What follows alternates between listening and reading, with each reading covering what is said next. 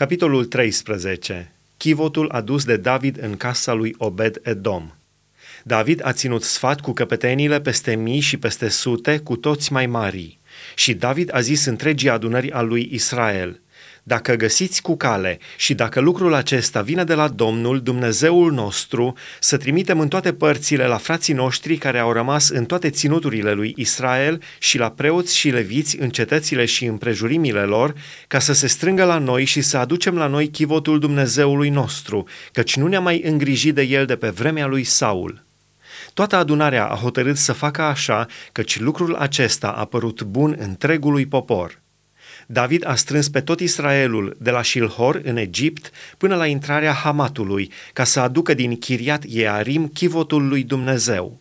Și David împreună cu tot Israelul s-a suit la Baala, la Chiriat Iearim, care este al lui Iuda, ca să ridice de acolo chivotul lui Dumnezeu, înaintea căruia este chemat numele Domnului, care șade între heruvimi.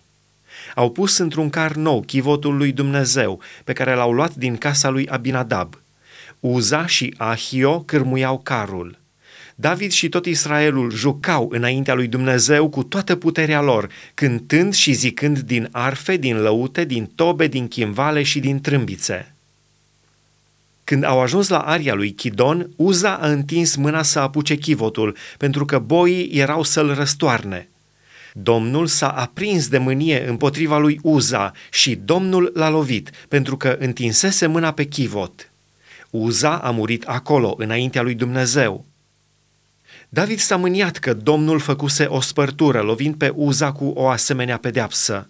De aceea locul acesta a fost numit până în ziua de azi Pereț Uza. David s-a temut de Dumnezeu în ziua aceea și a zis, Cum să aduc chivotul lui Dumnezeu la mine?" David n-a tras chivotul la el în cetatea lui David, ci l-a dus în casa lui Obed Edom din Gat. Chivotul lui Dumnezeu a rămas trei luni la familia lui Obed Edom în casa lui. Și Domnul a binecuvântat casa lui Obed Edom și tot ce era al lui.